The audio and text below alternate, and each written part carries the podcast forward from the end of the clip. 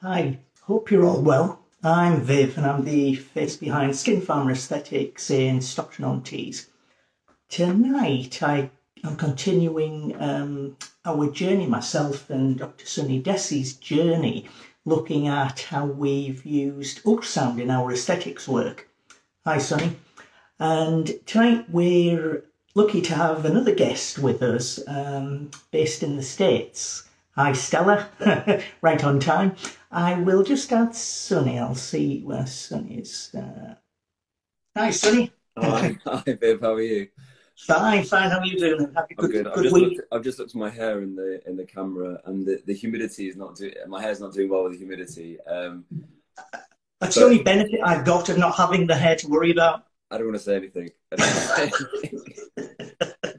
But um, tonight uh, we're, we're lucky to um, have another practitioner from uh, tonight from the States, um, Dr. Stella Desyatnikova. And she's a facial plastic surgeon based in Seattle. And we're very proud and lucky to have her speaking to us. So I'm just going to invite her. I'll just see where she is. Um, and we're looking again at how ultrasound can be used in aesthetics work. And Stella is um, a really nice practitioner. She's um, she's done lots of t- different types of work involving ultrasound. She's done research, training, practice. Hi, Stella. Hi, guys. How Hi, are you? Hi, Stella. Hi. Hi. Nice to see you. How how are you doing over there in Seattle today? We're doing great. Uh, really nice to. Dark on my screen, but can you guys see me okay? We yeah, yeah, well. that's and, fine. And a, an amazing um, blue sky background there as well. Uh, that's my backyard. Oh, well. Great backyard you've got, Stella. Um, we've got lots of practitioners from all over the world joining us tonight, so I've got to thank you all the way from Seattle. Um, we, as, as we mentioned, you you are quite a famous individual in relation to facial ultrasound work um, because of all the research, the training you provide, and the practice you carry out as well.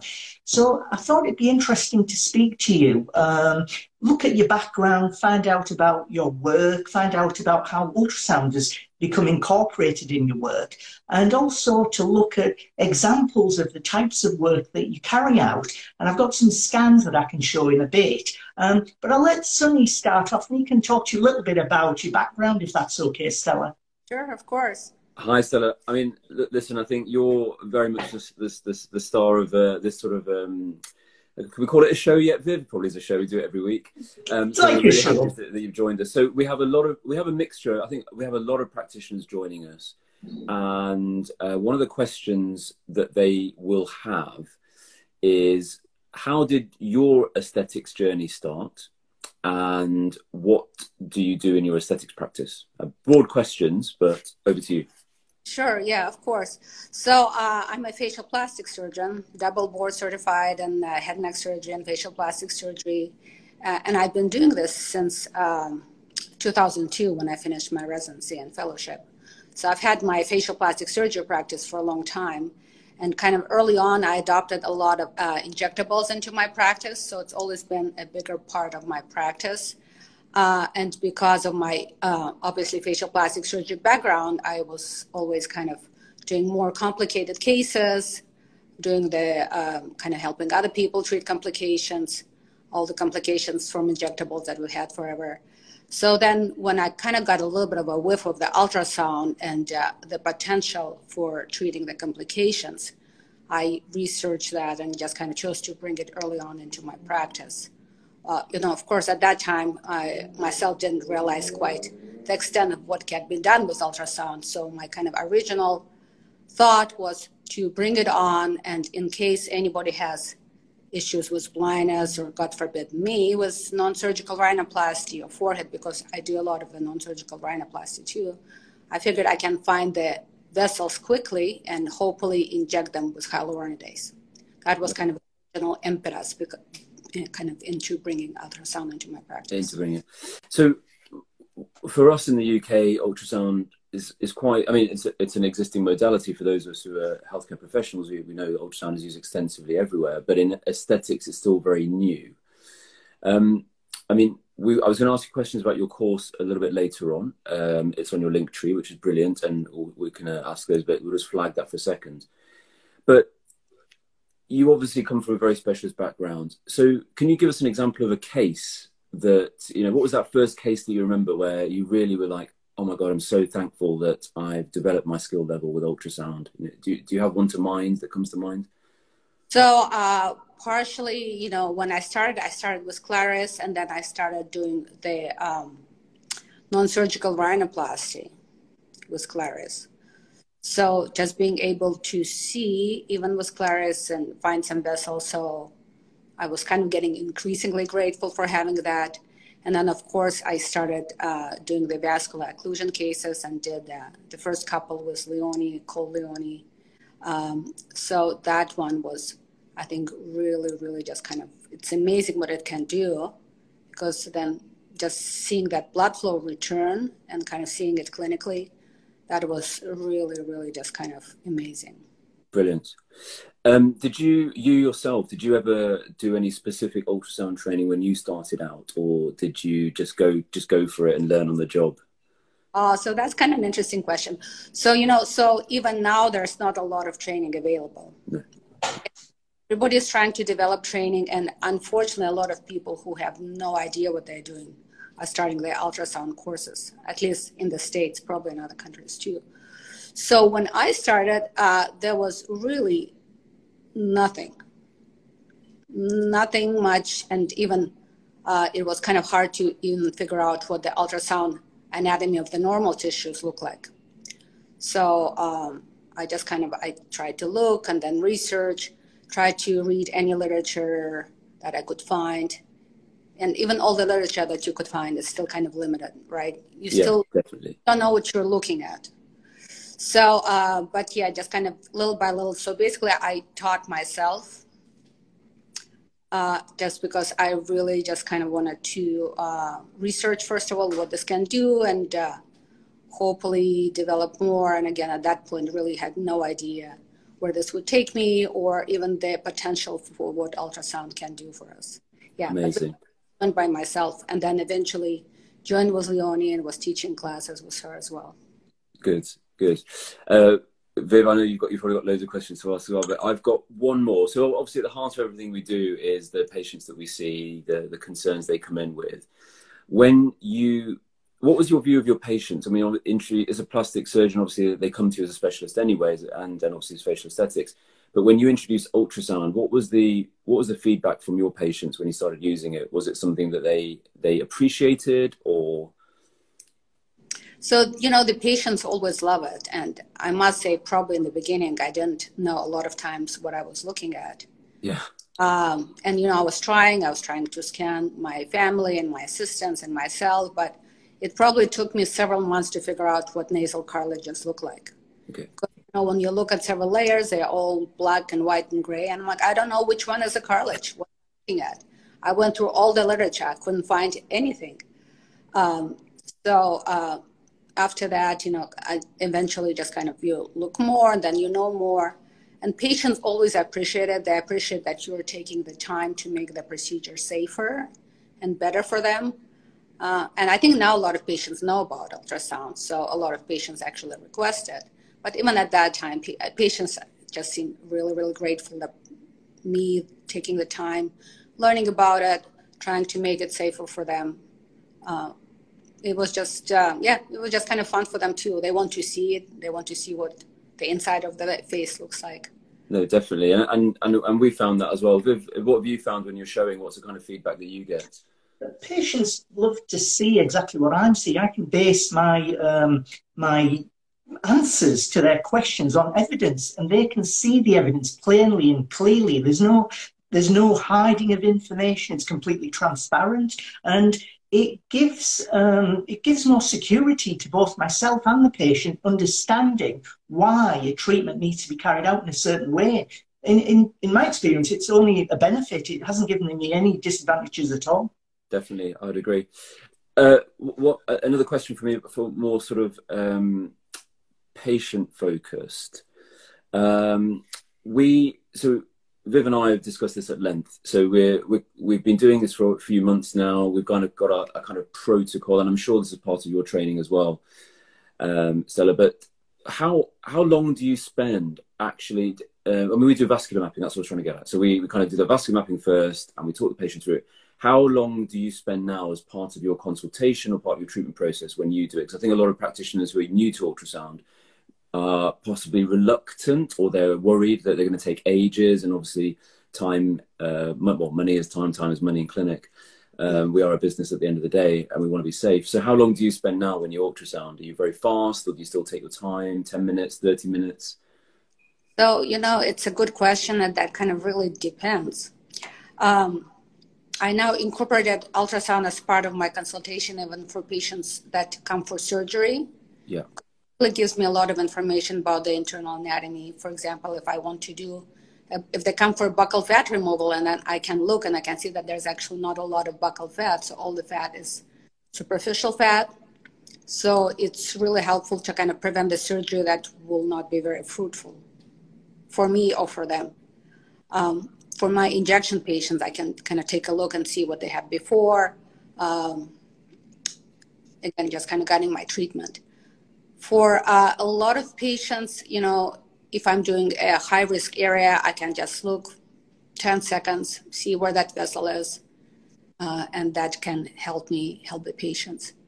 Uh, for some patients who come for a basic consult for all the filler, it can take an hour looking wow. for that they can they had in their face for the past you know 10 15 years several syringes a year it's an every plane in every spot and then you just kind of see like what happens.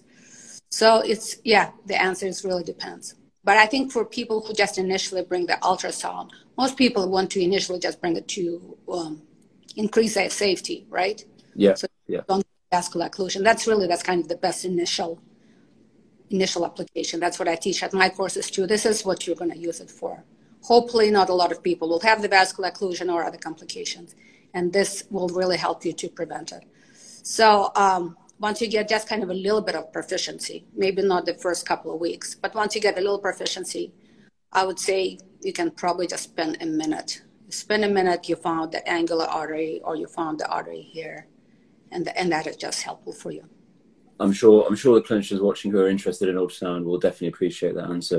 Viv, I've hogged uh, the questions Stella. So I know, I know, you're dying. I can see in your eyes. So you I've got so many questions to ask go Stella. Go for, um, it, go for it. Go for it. One, one of the things um, that I was watching just uh, earlier this week was a CMAC um, a live recording that you took part in earlier this week, Stella. Really great discussion with yourself and lots of practitioners from around the world, specialists, looking at hyaluronidase and using um, hyalase for dissolution purposes and how you use it, what you use, the technicalities of the process, the pros and cons, etc. You went through everything, and it was really a great chat that you had with these other specialists. Um, you're all involved in lots of work using ultrasound, all of you who were within CMAC, all the practitioners in the discussion. Um, but what I was wanting to ask you really was um, about the fact that in the CMAC information, it mentioned that you were the first physician in the States to reverse a vascular occlusion, dermal filler based, using ultrasound. Is that correct? Uh, possibly. I don't really know, honestly. Right. Somebody might have done it before me. Uh, I guess mine was just kind of the first that was known. And then, you know, right. Leonie helped me with that. We call Leonie. Yeah. He helped me with that. Um, so as far as I know, I was the first, but it's possible that somebody must have done it before. Yeah, it's just on CMAC, it's mentioned that you're the first, so they may have done a little bit of research to find that information out. But um, with training, so I was going to ask you a little bit about your training. Um, you'll be working with Leonie as well now, um, carrying out training in different areas. What what do you think of um, the the training that you do with Leonie? I, I, I, think you really love the fact that you both work together in that aspect. Yeah, well, obviously, you know, I love Leonie. I love working with her. She's amazing. Um, we did several courses together, virtual, uh, live in Costa Rica and Seattle. Uh, she's going to come again later this year to Seattle, do another course. I do some courses without her, um, which are a little bit different. uh, I always learn so much from Leonie, you know, just from listening to her. You really just kind of, you can learn from everyone, but, you know, somebody who had so much experience and practice and insight into everything that she does, it's really just she's actually watching. She's saying she's uh, she's watching uh, this chat, so she's enjoying what you're talking about there, Stella. Um, so hi, hi, hi, Leonie, for watching. um, in, in terms of in terms of the um, research you're doing, there's a paper published, I think, just in May a few months back. Um, treatment of filler-related vascular occlusion using handheld portable ultrasound devices. Is that that's a research paper that you produced recently? Did, did you enjoy writing that? Was it a lot of work for you? Uh, it was not a huge amount of work. It's kind of it's a shorter paper, but it was nice. So really, uh, obviously, I did not invent this whole thing. That was invented before me, uh, and I talked to Leonie. So uh, a lot of cases are from her practice, and some from my practice, just using portable devices. And I thought that was important to uh, write it up specifically about using portable devices because that's kind of what a lot of people want to do, bringing portable devices into their practice, uh, specifically to treat vascular occlusions. And the question is, how good is a portable device compared to the real kind of uh, either tower ultrasound or even kind of like the bigger point of care devices, and whether or not that can be helpful. So that, that's why I wanted to write that up.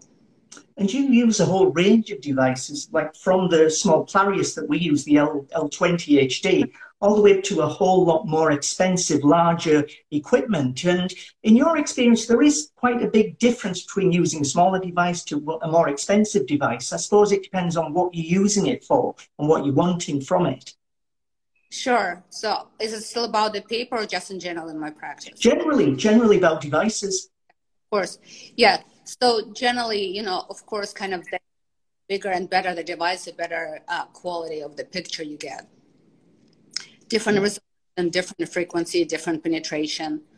So uh, I mostly use bigger device for my practice now. Uh, yeah. It's still not the kind of the top of the line. It's still considered the point of care, uh, just kind of portable tower, uh, but it gives me a lot better quality of the imaging. Yeah. So I don't use a lot of Clarius now or the portable devices, but I do use them a lot in our courses. Yeah. And what do you enjoy about the courses when you see new practitioners come face to face with their first scan and they figure out what they're looking at? What, how does that make you feel? Oh, I think it feels amazing. It just kind of, for me, just rekindled my teaching passion. I used to do kind of more teaching when I was in medical school and residency uh, and kind of doing occasional training with injectables, but not a lot. But then when you see um, doctors, nurses, PAs, and then they just they struggle for a little bit, and then you just kind of see that aha moment, and just suddenly they realize that uh, it's really just kind of quite amazing. And I'm you know I'm so happy people take the time to learn and obviously advance their practice and who care about their patient safety and their safety. Yeah, I love it. Yeah. Patient safety has always been a big uh, impetus for my practice as well. Yeah. I thought it'd be interesting just have a look at some of the uh, posts you've got on your in- Instagram page, Stella, just to show some of the examples of ultrasound use in practice um, that can be used by practitioners in their aesthetics work. So I've got a few of them. This one involves nasal treatment. It's one of the nasal spine injections you carried out on a patient, and you looked at the um, you looked at the aspiration um, in the nasal spine injection. It's got it's, it's if you if viewers don't like injections into the nose, keep don't watch this particular scan because it's got it's Stella injecting a nasal area. So I'll get this up. So this is an injection you carried out for a patient um, just to demonstrate the need for aspiration. You know, it's a sensible thing to do when you're injecting the nasal area. And you basically Sure, just how important it still is, despite using ultrasound, it's still an important area to concentrate on. You can't be guaranteeing safety just because you're using ultrasound. What, what do you think? Yeah, absolutely. So the thing with that is, you know, even for my patient, I say that nothing is 100% safe. Yeah.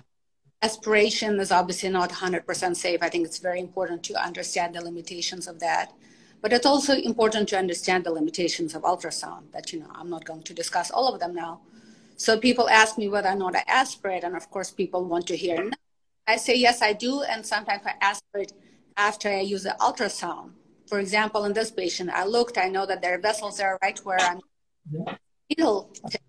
And a lot of cannot be exactly sure where my needle tip or cannula tip is, unless I'm doing this directly ultrasound guided. So yeah, yeah. so vessels there, you know, maybe my needle tip will end up in the vessel and that, that aspiration. Again, very cognizant of the technique of aspiration itself and the limitations. Uh, but for me, I aspirate sometimes ultrasound in occasional spots. Yeah. You another another injection, piriform fossa, using um, nose to mouth line treatments, done very often in in by practitioners all over the world.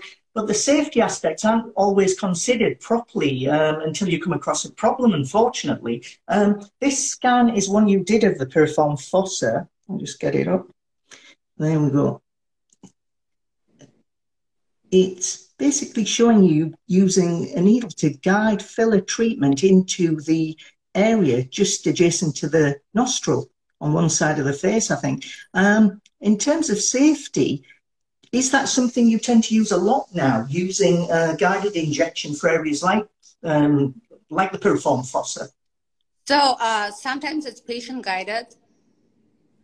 So um, I can't remember if this patient asked me or uh, to use it uh, ultrasound guided, or if I just didn't like what I saw, you know, when I kind of did my, yeah.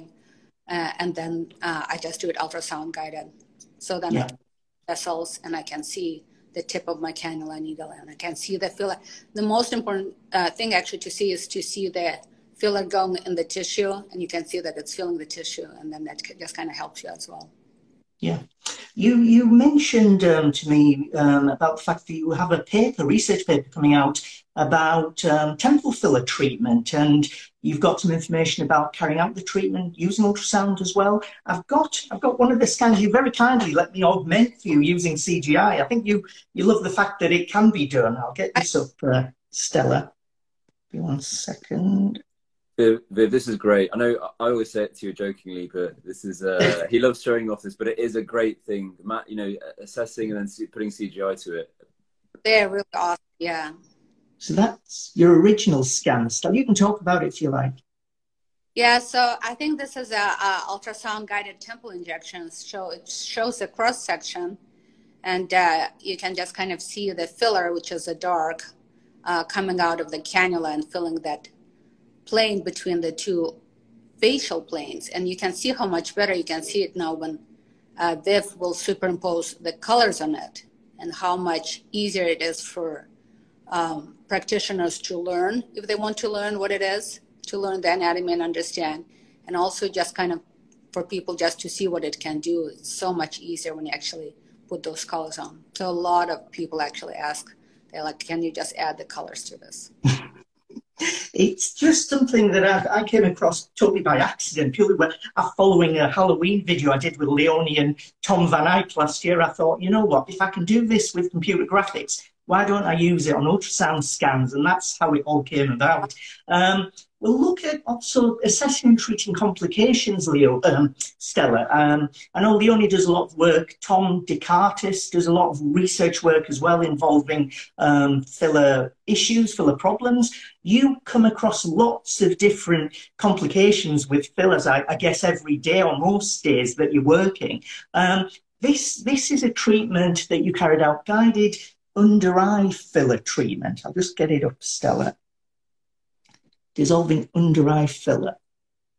So you're basically using a cannula, I think, to dissolve filler with hyaluronidase. I think that was a needle. I think that's 27 gauge needle, just really matter. Ah, so this yeah. was a bit of extra filler under the eyes. So it's, yeah. uh, we all know those patients that just kind of start getting too puffy under the eyes. Not a yeah. lot of significant malar edema, no nodules, no complications. And this just helped to really just be very targeted and dissolve that a little bit of filler and just restore this uh, basically just normal contour of the cheek and the eye. I think one of the questions, if I if I may, Viv, Esther, is um, tear trough filler is a particularly obviously it's it's one that when you get a good result, practitioners get a good result, they love it. um, but we're always concerned. Everyone's always concerned about the anxiety of getting bad results. And recently, obviously, because it's been a it's been a common technique or common treatment over the past few years, just as you've described in your um, or just you've shown in your Instagram feed, problems and uh, complications are occurring, or even side effects. It's an it's a bit of a how long is a piece of string, but on average, in terms of the effects of filler there, just like the one that we saw there, how often are people coming back? And what's the longest that you've seen in between treatment and then the kind of side effect or the unwanted side effect of someone coming back in terms, is it months, years on average? How, how many times are people ah, coming back? Really hard to do the um, average. Uh, but you know, sometimes I see my patients who maybe I did it 10 years ago, maybe it wow. was for a while, so sometimes even longer, maybe it was fine for a while and then I see them, they're coming in, and I just say, you know, it just looks too puffy now. Can I just dissolve it? I know they haven't gone anywhere else, but sometimes it just kind of really just tends to puff up a little bit later. Yeah. Maybe as filler can just kind of gets gradually degraded, especially in this area, forming a smaller chains, smaller J chains that kind of maybe attract more water. But for whatever reason it is, that's uh, exactly the, that's exactly the answer I wanted to hear because that smaller HA chains, it's obviously it's not going to go anywhere. It's difficult to reabsorb, but I mean, the, the people watching are going to love that answer. So thank you, thank you for that. Yeah, sure. Yeah, and it, again, depends on the filler. You know, at some point in the past, in the past, I did use a little bit of Juvederm around the eyes. I try to always kind of be very, very conservative, never do too much. Uh, and sometimes, you know, what happens in our body too, you know, all those filler planes or filler cavities that we inject, they, they tend to connect. So sometimes they had a little bit under the eyes, and then as they kind of get a bunch of filler in the cheeks over the years, it's either just kind of that connects through the intercellular matrix or whatever it is, or maybe it's too close. And now all that filler is there is just kind of gets connected to the under eye, and then it just kind of all this like puffiness and extra stuff happens. With the with the, I mean, can you do you? I mean, it's a difficult question again, or um, but I'm sure you give an answer for it.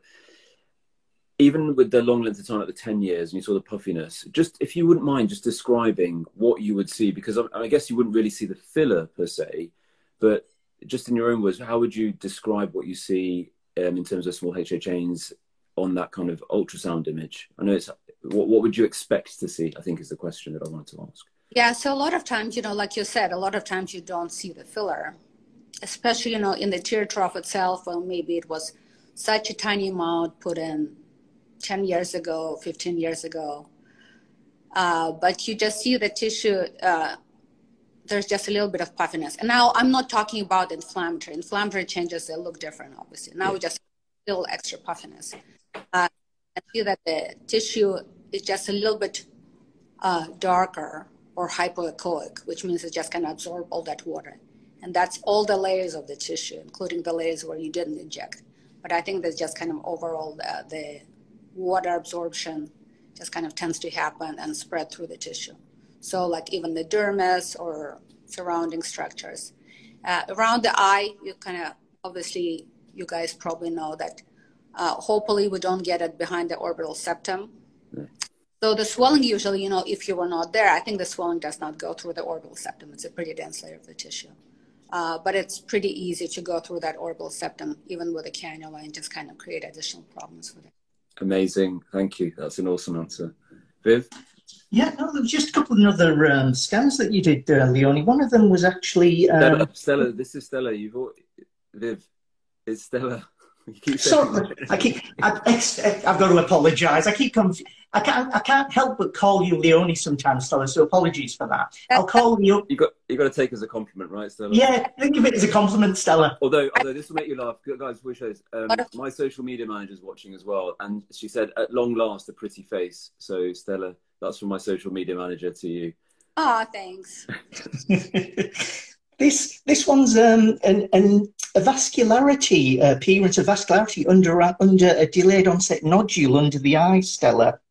Um, nodule from high hyaluronic acid. And you see the blood flow, the increased vascularity around the nodule, and that's something um, ultrasound can show. And you've seen this appear um, many times, and you've documented it. You've you've talked about it in different in different um, lives. I think is this something that, that's common? It, it does appear the increased vascularity around nodules, delayed nodules?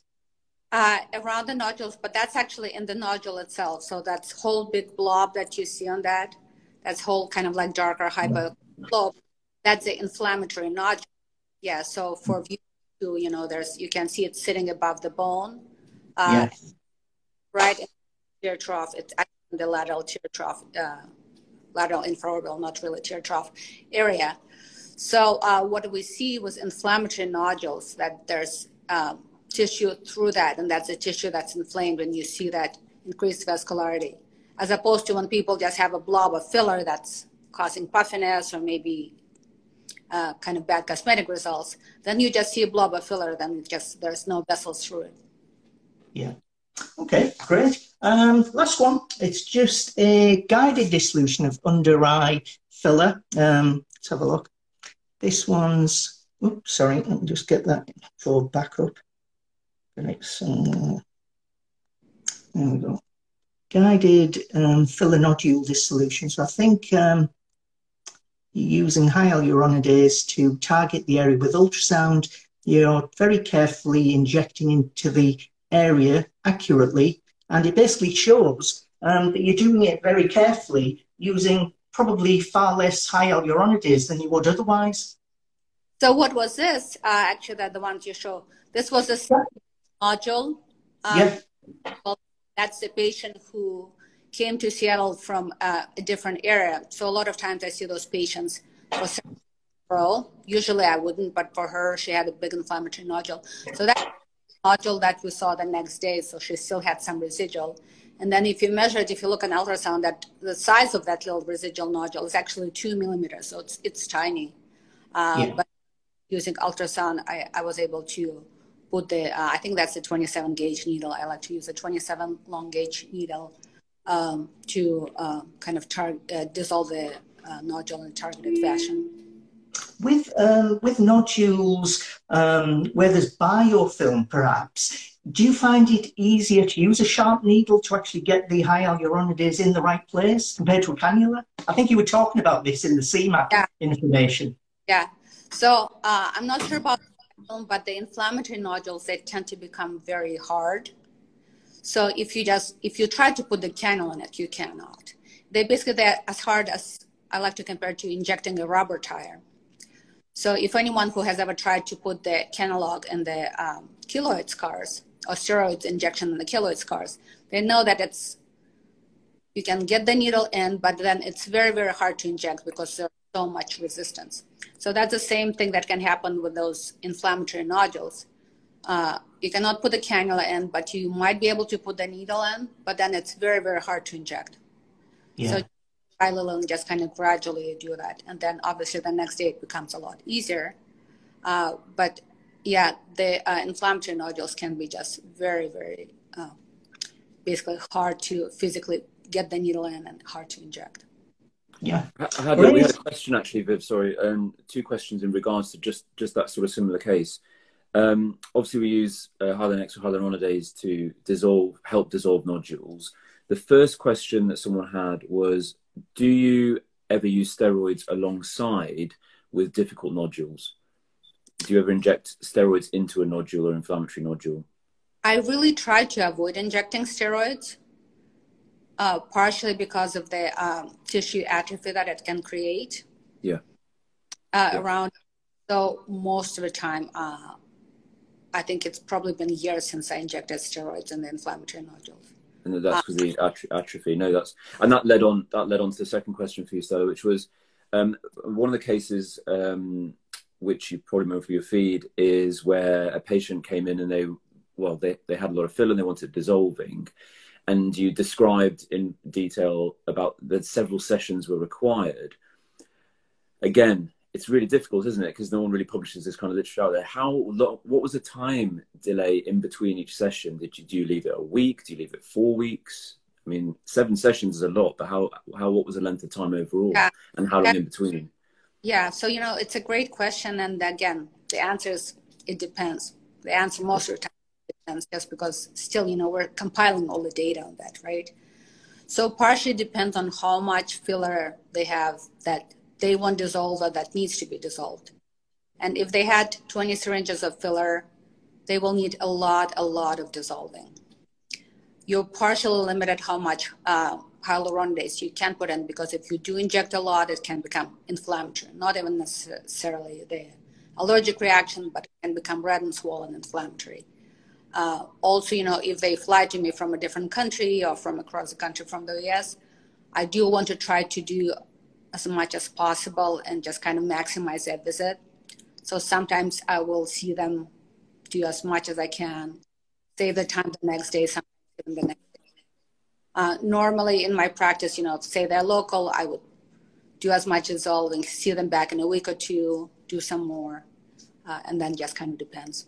But one thing I just kind of want to caution people that they think that with ultrasound, sometimes you can just use very little Hylenex, which can be true if they have a little bit of filler. But if the full face is full of filler, it doesn't matter ultrasound or not. It can help you a little bit and do it in a more targeted fashion, but you will still have a lot of Hylenex. That's amazing. Amazing. Viv, you had a question. It, it, it was really, we've talked about the past, the present. I thought really, but look at the future. Um, in terms of the use of ultrasound in facial aesthetics work, uh, Stella, what would you like to see? What would you like to see in the future of ultrasound use in aesthetics? In an ideal world, what would be the use of ultrasound? Where would you like to see it?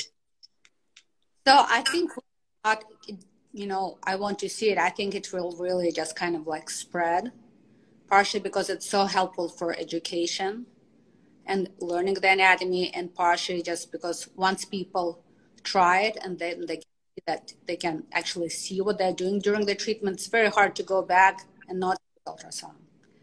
So uh, what I would like to see and what I think will happen, partially the technology will get better. So, you know, devices will get better. They will be cheaper. Uh, they will be a lot more accessible. They're pretty accessible now. Uh, the resolution will be better. Uh, and I really think it will be, you know, everybody's using cannulas now, for example, kind of that's that people didn't want to do in the past. I think it will be the same thing. Um, so, so Stella, I had on that note, we always, Viv and I always like to ask the controversial things. So uh, you mentioned right at the beginning, you know, everyone has got an ultrasound course, and you know what, Viv had to stop me. You know, he had to pretty much hold me down uh, before I started, you know, my own ultrasound course, having you know held an ultrasound for two weeks. But thanks, Viv. You know, you kept you held me back on that one. Maybe in a couple of years, eh? But um, on on not to more on a more serious note, for those people watching who have got ultrasound, who are thinking of signing to a course, obviously you run a, a very good course. Uh, I haven't done it yet, and neither has Vivian. You know, hopefully one day we can. Um, what should a practitioner expect from, let's say, their first ultrasound course? What what should it look like for them? Ah, that's a really good question. Uh, and it's hard just because, you know, there is no standardization. For regular ultrasound and medicine, there is standardization. For example, in the US, there is American Institute of Ultrasound Medicine, and there are very rigid standards for using ultrasound in practice, for teaching ultrasound and doing the courses. For our ultrasound and aesthetic medicine, it's basically it's a free for all, right? Anybody yeah. can do it. So a lot of people who have maybe any kind of like social media following for something else. They would suddenly start teaching ultrasound, and uh, maybe they had it two days more than the person who never used ultrasound. So the person who never used it, they will come to the course and they're like, well, it looks like they know what they're talking about. Um, so uh, I, th- I think I think it's difficult. You know, I talked about in the past with Leonie. I talked about with Steve Weiner, who may not be on this one. Uh, you know, we, we're not going to go around and police it right? We, we cannot police it. There's yeah. enough. Yeah, yeah, yeah. Uh, in terms of the practitioners who just want to learn, uh, I, I, think it's hard. I'm not quite sure exactly what's there. I see some of them, and it's kind of horrifying when even they put their like little trailers or preview videos, or you know the history that you know they only did like one course with somebody else a week ago, and then a week or month later they do their own course. So um, it's kind of a little bit the same as with patients who come to our clinic. How can a patient know that they will end up in a good clinic with a good aesthetic practitioner, right? So uh, doing some kind of a, um, internet research, I think, is helpful for, for whatever. I don't like to call that a research, but trying to just kind of get some information about the practitioner, whether or not, uh, how much work they do. I think for most people, kind of like doing the research presentation, uh, teaching courses that are successful, that have been successful for other people. I think that's probably helpful. Basically, reviews. Yeah, yeah. Awesome it's. It's, awesome. At this point. Um, Viv, just before you end, just before you end, I'm just going to do a quick uh, squiz down the um, comments that we've got, um, just so to say hi. Obviously, um, Kayla Aesthetics Northern Ireland, uh, as always, uh, joins us, and Ualdris Mariam, thank you for joining us as well. Um, lots and lots of people. We did have one comment from uh, My Hair J Doe joined, and they and they said that you know I think that from a personal point of view, as a patient, they said that you know they've asked uh, practitioners about using ultrasound and they get cold response, um, but obviously uh, not from anyone from from a present company excluded.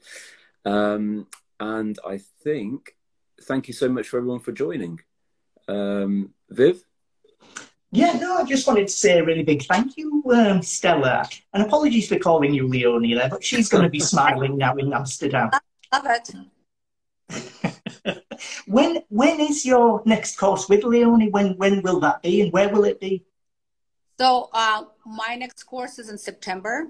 That's uh, my own course, and then my next course with Leonie is in October.